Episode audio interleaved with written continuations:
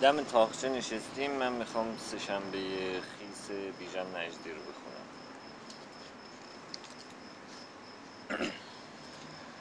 سهشنبه خیس بود. ملیحه زیر چتر آبی و در چادری که روی سر تا سر لاغریش ریخته شده بود از کوچه ای میگذشت که همان پیچ و خم خوابها و کابوسهای او را داشت. باران با صدای ناودان و چتر و آسفالت میبارید. پشت پنجره های دو طرف کوچه پرده ای از گرمای بخاری ها آویزان بود و هوا بوی هیزم و نفت سوخته می‌داد. ملیحه سرش را تا چشمهای آرایش نکردهش در چادر فرو برده بود و کنار نفس نفس کشیدن و صدای پاشنه کفشهایش تقریبا میدوید. پاییز خودش را به آبی چتر می‌زد. چادر را از تن ملیحه دور می‌کرد و چتر را از دستهای او می‌کشید. پیراهن نفتالین زده و اتو نشده ملیحه از چادر بیرون زده. پر از برگ نارنج بود و باران و بوی نفتالین بر پوست 24 ساله او می رسید پوستی که کف دست هیچ مردی هرگز روی آن راه نرفته بود. اگر کسی بخار چسبیده به یکی از پنجره ها را پاک می کرد می توانست زنی را ببیند که گوشه چادرش را با دندانهایش گرفته و نمی‌داند که با یک چتر وارونه چه باید کرد. این بود که ملیحه دسته چتر را ول کرد و با هر دو دست چادر دور شده از تنش را قاپید و خودش را در آن فرو برد. باد چتر را به طرف دیوار پرت کرد آن را روی آسفالت انداخت و آنقدر با خودش برد تا به تیر چراغ زد. چند تا از فنرهای چتر شکست تکه های تکه از آبی خیسش جر خورد. از تیر چراغ به طرف یکی از درختان ته کوچه رفت. صدای پاره شدن پارچه و شکستن استخوانهای چتر پنجره به پنجره دور شد. از لنگه های باز در یکی از خانه ها از لنگه های باز در یکی از خانه ها سگی پاکوتاه بیرون آمد. دنبال چتر دوید و پارس کرد. باران مثل خون از زخم های چتر میریخت. چتر به تنه درخت کوبیده شد و همانجا زیر دست و پای پاییز. بیرمق و دور از شباهتش به یک چتر باز شده و آبی افتاد. سگ چتر را دور زد. باز هم چند بار پارس کرد و ساکت شد. برگشت. هر سه چهار قدم یک بار سرش را برمیگرداند و چتر را نگاه می‌کرد. حتی یکی از پنجره ها باز نشد. هیچ کس بخار پنجره را پاک نکرد. چتر صدای مچاله شدن فنرهایش را نمیشنید.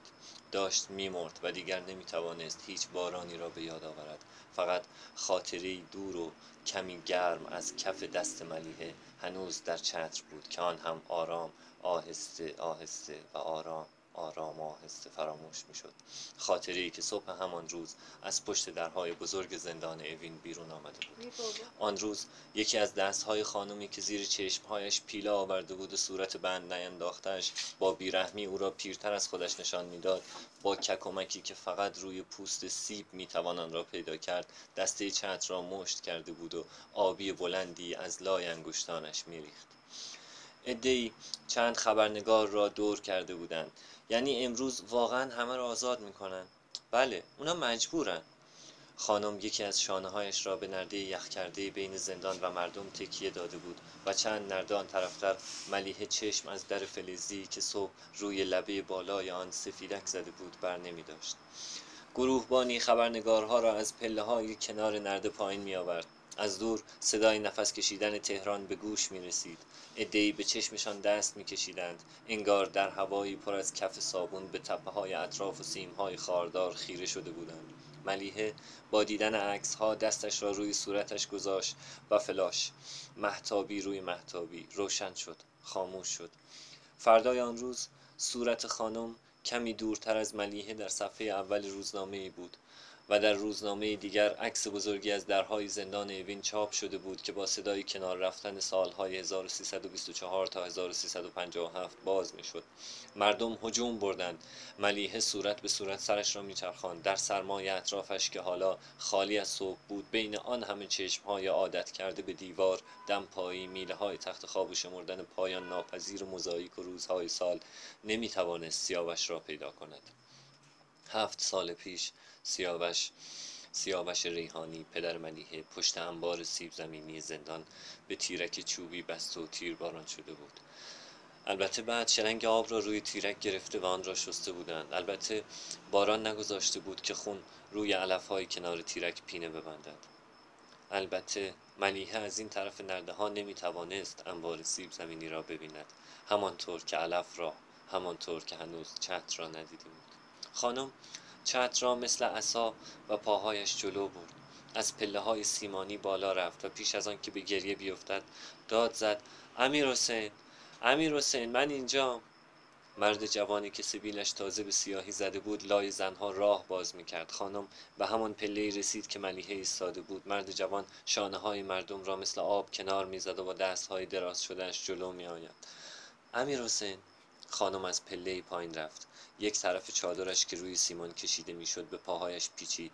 سکندری خورد. ملیحه خودش را به طرف او پرت کرد و زیر بغلش را گرفت. امیر حسین فریاد کشید. مواظب باش مادر. خانم روی دست های ملیحه ریخته شد و قبل از بغل کردن امیر حسین چتر را به ملیحه داد و گفت یه دقیقه اینو نگه دار ننه. و صورتش را به یقه باز پیراهن و پوست گردن امیر حسین مالید که هنوز بوی پتوهای اوین می‌داد. آنها همدیگر را بغل کردند و روی یکی از روزهای آخر پاییز پنجاه هفت غلط زدند و دور شدند بیان که کسی صدای ملیحه را بشنود که می‌گفت خانم چترتون خانم چتر. گروهبانی در بلندگوی دستی می‌گفت لطفا سوار شین بفرمایین طرف اتوبوس تندتر آقا. ملیحه از مردم می‌پرسید پس بقیه کو؟ چتر را روی سینهش گرفته بود و به هر مرد و زن دم دستش می‌گفت بقیه؟ بقیه کجا؟ آنقدر که بالاخره مجبور شد شانه همان گروهبان را تکان دهد و بپرسد دیگه نیست؟ همین. ژاندارم سرش را به طرف زندان برگرداند. این طرف در این طرف در بزرگ اوین که مثل زخمی کهنه زخمی خشک زخمی که خونریزیش بند آمده باشد باز بود. سیاوش روی غرور نظر. سیاوش روی غرور پیر شده پاهایش ایستاده. همان شال سفید و بلندی را به گردن داشت که سالها پیش شب دستگیر شدن آن را از جارختی چوبی و کنار پیراهن ملیحه برداشته بود. در تمام آن سالها هر بار ملیحه فرصت پیدا می کرد پیراهن را بر می داشت با آن نفتالین می‌زد و دوباره آویزانش می‌کرد. درست روی همان گیره جارختی و کنار همان شال بلند که حالا سیاوش در سفیدی آن به او نزدیک می‌شد. آهسته گفت سلام پدر. می‌دانست برای دست زدن به صورت پدرش باید از فاصله دور و دراز بین واقعیت تا رویا بگذرد. اتوبوس رفته بود. دو سه نفر کمک کردند تا ملیحه پشت سر پدرش سوار مینیبوس شود که رانندش در آینه به چشمهای ملیحه خیره شده بود و نمی‌توانست بفهمد که مسافرش می‌خواهد گریه کند یا قبلا گریسته است. همین که استارت زد تپه های اوین تکان خورد. برج نگهبانی با آن نورافکن خاموش دور شد. همه درختها پا به پای مینیبوس راه افتادند. ردیفی از سیم خاردار روی دایره چرخید و تیزیهایش در قطره های بارانی که نمیبارید و ملیحه خیال می‌کرد که میبارد فرو رفت. راننده مینیبوس را روی سرازیری انداخت. شیشه کنار صورت ملیحه از تپه ها و برج سیم خاردار خالی شد. تموم شد پدر. چی تموم شد؟ حالا به دیوارایی می‌رسیم که مردم روی اون خیلی چیزا نوشتن. دیوار دیوار دیوار. پدر سرش را پایین انداخته بود و ناخونهایش را نگاه می‌کرد. ملیحه تا پل تجریش ساکت ماند. سیگار می‌کشی روی پل مینیبوس از کنار تانکی گذشت که سربازی روی کلاهک آن نشسته بود و سیگار می‌کشید. راننده یک مشت دود را دید که بدون بوی توتون با صدای سرفه مسافرش آینه مینیبوس را پر کرده است. کنار آینه ساختمان بلندی در آتش میسوخت. صدای شلیک میآمد. ملیحه از پدرش خواست که عینک بزند و به تکه های شکسته نئونی که از کلمات بانک صادرات روی پیاده رو میریخت نگاه کند لطفا نگه دارید.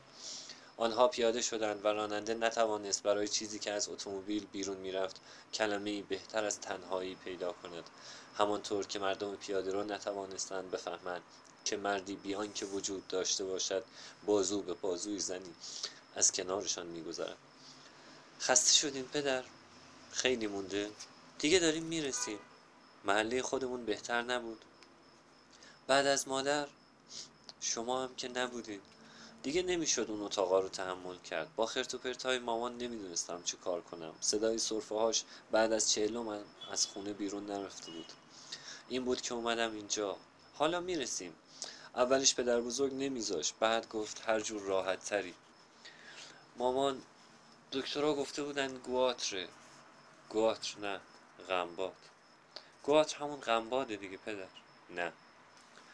ملیحه کنار دری ایستاد. چقدر برای پیدا کردن کلید این جیب جیب کرد. می‌دانست همین که در را باز کند باز هم باید از کنار آن لباس های افتاده روی زمین از روی روزنامه های پخش و پلا از کنار تصویر خودش در آینه و زیر سیگاری های پر از ته سیگار بگذارد و زیر قاب کوچک چسبیده به دیوار بنشیند.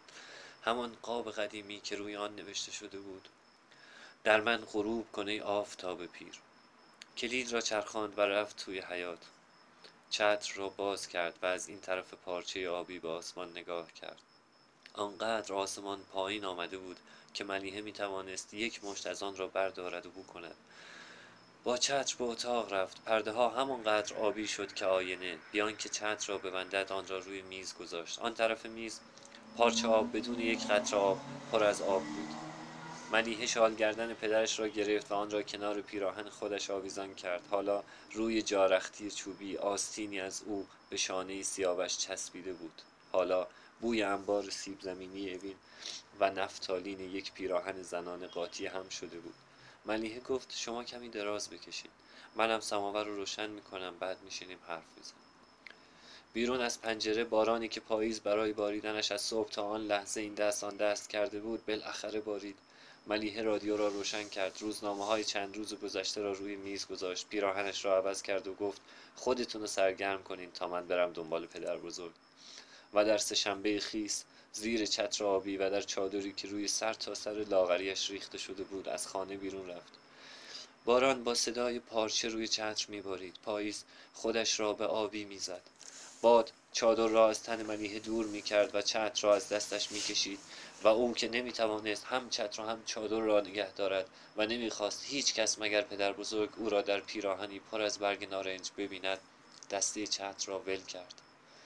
ته کوچه سوار تاکسی شد و تا رسیدن به خانه پدر بزرگ به آژیر اتومبیل های گوش داد که در سر تا سر تهران شنیده می‌شد بیا اینکه صدای شکستن چتری شنیده شود. همین که پدر بزرگ در را باز کرد ملیحه احساس کرد که صدای آژیر تمام شده و در دنیا چیزی به نام لبخند وجود دارد. سلام. پدر بزرگ با لبخند گفت سلام و زهر مار از صبح تا حالا منتظرت بودم. ملیحه به طرف آینه رفت و موهایش را با حول خوش کرد. آن را شانه کرد و خودش را هفت سال جوانتر به سینه پیرمرد چسباند. همه رو آزاد کردن پدر بزرگ. همه رو.